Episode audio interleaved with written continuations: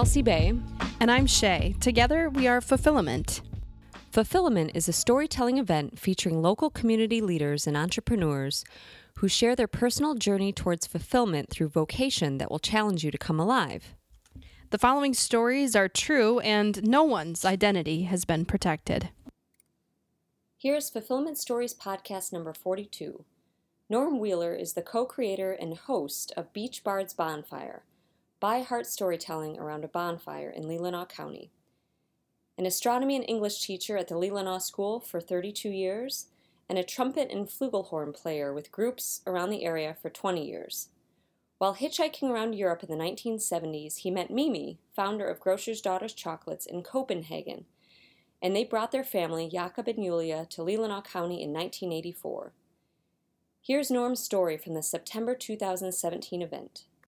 Next summer will be the 30th summer of the Beach Bards Bonfire. It is a by heart storytelling, poetry, and music fire that we do on the beach of the Leelanau School on Sleeping Bear Bay on Friday nights from the end of June through the beginning of August. 30 years. I had no idea when we started that this could happen. Uh, when we moved up here from Olivet, Michigan, back in uh, 82, I found out pretty fast about a thing called Stone Circle. So I went. Here are some boulders circled around a fire that Terry Wooten had put together. And there's a group of tellers, poets, Talon Thomas and Luann Leckler and Anne Marie Oman and Ray Nargis. And old Max Ellison was the guru behind all of this.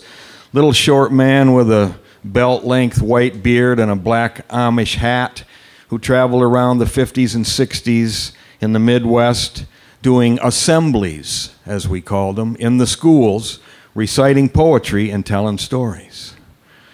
So we were thrilled by this, and Terry Wooten in those days talked about how what he was doing was stealing voices.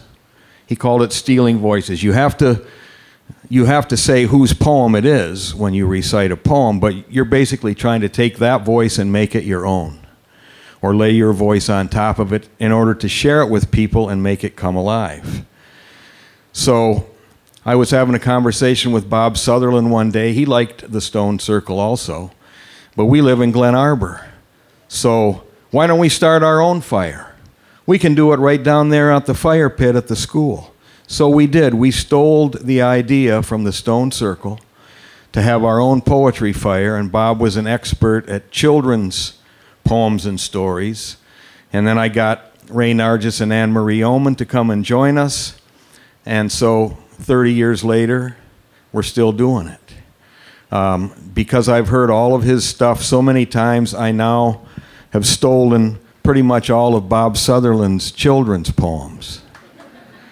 And so I work with Patrick Nemistow in a duo called Luunappi, and we do schools and we do the camp out there at Pyramid Point doing elementary school groups, interactive stories, songs, and poems.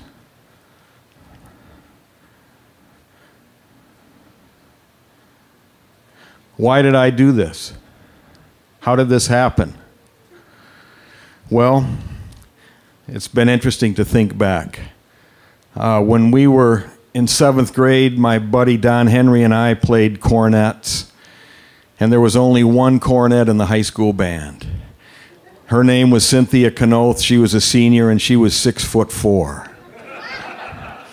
We were in the seventh grade, and the band director said, Now you're in the high school band. So here we were marching down the field, two five foot tall white boys. Between was Cynthia Kanoth, six foot four. Boy, could we nail the trumpeter's holiday, though. Um, so we formed a band through the encouragement of Rich Granger, the band director. We formed a little Dixieland band with my brother and a couple other musicians. We were 14 or 15. Our parents had to drive us to gigs. Uh, we did a prom here, a wedding there. And we got used to performing. I liked performing uh, music. Then another teacher grabbed hold of me when I was a senior well, actually, when I was a junior, Martha Fusen, she forced me to write. She was not allowed to teach Othello, The Grapes of Wrath, or The Catcher in the Rye. in Shelby, Michigan in the 1960s. But she told us that, and so we all read those books. and uh, she made me write a paper about the catcher in the rye. I loved the catcher in the rye because of that voice in there, Holden Caulfield's voice. She, she taught me that I could write and encouraged me. And then my senior year, she said, You're going to be in this play. We're doing The Glass Menagerie by Tennessee Williams, and you're going to be the gentleman caller. So suddenly here I am, zit laced kid in uh, the middle of adolescence, standing up in front of the whole town doing a Tennessee Williams play. But I liked it.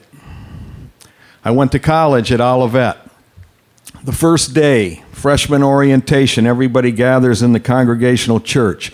The president welcomes us, the dean of students warns us, and then the head of the English department gets up, sets a glass of water on the podium, and he says, This poem is meant to be said in one breath. Next to, of course, God, America, I love you, land of the pilgrims, and so forth, though can you see by the centuries come and go and are no more, what of it? We should worry in every language, even deaf and dumb. Thy sons acclaim thy glorious name, by gory, by jingo, by gee, by gosh, by gum. Why talk of beauty? What could be more beautiful than these heroic, happy dead who rushed like lions to the roaring slaughter? They did not stop to think, they died instead. Then shall the voice of liberty be mute? He spoke and drank rapidly a glass of water. That was that was an E. E. Cummings poem, and that man who stood up and did that was Leo T. Hendrick. Leo T. Hendrick was the head of the English department at Olivet College. I swear he was descended from the Druids. He could recite from Old English all the way through most of Chaucer, then into Pope and Dryden and Milton, and a whole lot of Shakespeare and all the way up through the 20th century William Butler Yeats. He could recite all night long and did. Held court at the Garfield Lake Tavern all the time. In his class, I was taught by him that if it was literature, it wasn't supposed to be on the page. It was supposed to be shared. It was supposed to be alive. It was supposed to pass through your body. You were supposed to learn it memorize it, and if it was coming from your soul, then everybody would feel how profound it was. And all poetry came from there. He made me memorize, many of us, and I'm the one that remembered it, I guess. Old English, Middle English, and Yeats. So here's how the Beach Bards bonfire always starts Old English, Beowulf. What we gardena in dagum theod kinniga thrym yafrunan hutha ethelingas ellen fremadan. To the courts of Middle England, where Chaucer intoned the opening lines of the Canterbury Tales in Middle English. Juan de April with his sure sota, the drukt of March hath pierced to the rota, and bathered every vine in switch liqueur, of which vertu engendred is the floor. And here's a little drinking song by W.B. Yeats. Wine comes in at the mouth and love comes in at the eye. That's all we'll ever know for truth before we grow old and die. I lift my glass to my mouth, I look at you, and I sigh. So, I had all this poured into my head by a teacher who made me love it and made me realize the responsibility of carrying it forward. Poetry's meant to be shared, it's meant to be out loud. His son Tom was my age, and we were good buddies. And Tom was an even fiercer conversationalist, demanding that you learn poems, and you could not miss a syllable, or he'd nail you. Tom and I made beer one time. Made every mistake you could make 10 gallons of beer in a plastic garbage can. We bought blue ribbon malt, cane sugar, and red arrow bread yeast. We put a lamp down in there to keep it warm. When it was done, we put it in mason jars and we were carrying the mason jars through the house to take them down into the basement, and Leo was sitting there having his Boilermaker every night. And he looked and he wondered what we were doing, and we said we made some beer. Oh, let's have a taste. Uh, so we poured a glass, and he made a big production out of it. He sniffed it and he swirled it, and he held it up to the light. And then he took a sip, and he held it, and he had our attention, and he said, Well, uh, boys, your horse has diabetes.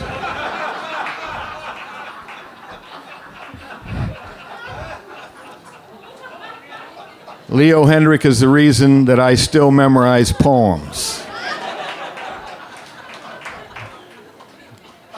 I got to be a member of the family. There were eight kids four boys and four girls. Maureen is here, the first Hendrick child, Leo's daughter, like a sister to me.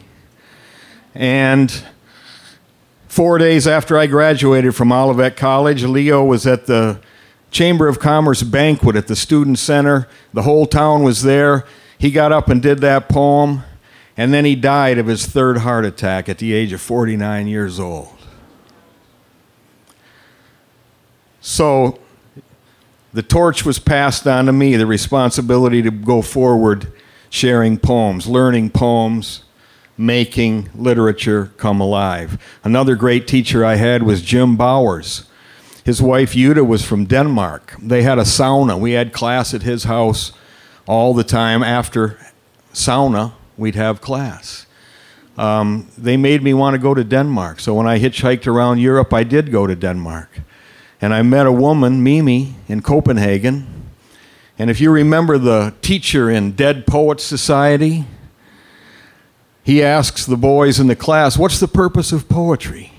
And they give him a whole bunch of fancy answers until finally he shakes his head and says, No, the purpose of poetry is to woo women.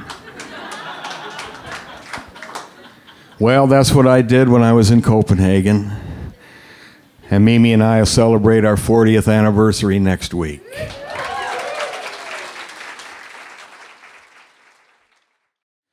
Jakob and Julia, our kids, born in Denmark, are also both, well, they've heard me say poems so many times that they can do a lot of the poems better than I can.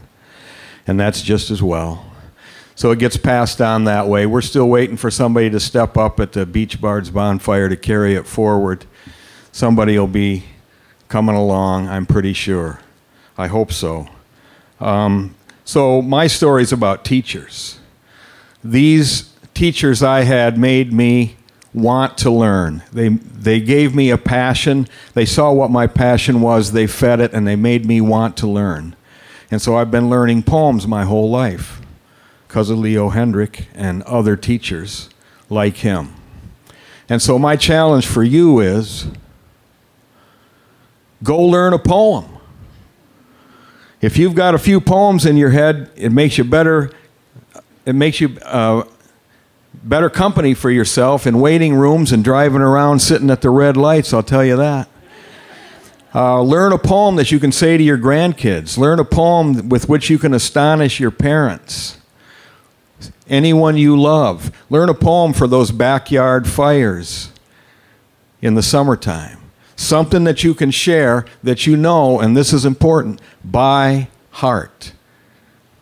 By heart doesn't just mean you've got it memorized. It means that you pass it through your body. You share it in your voice, with your breath, by heart. I started with Max Ellison and the Stone Circle, so here's a Max Ellison poem. I'll teach it to you right now. Two of them. Repeat after me Mary had a little lamb. One day the lamb fell dead. Now Mary takes the lamb to school between two chunks of bread. Thank you.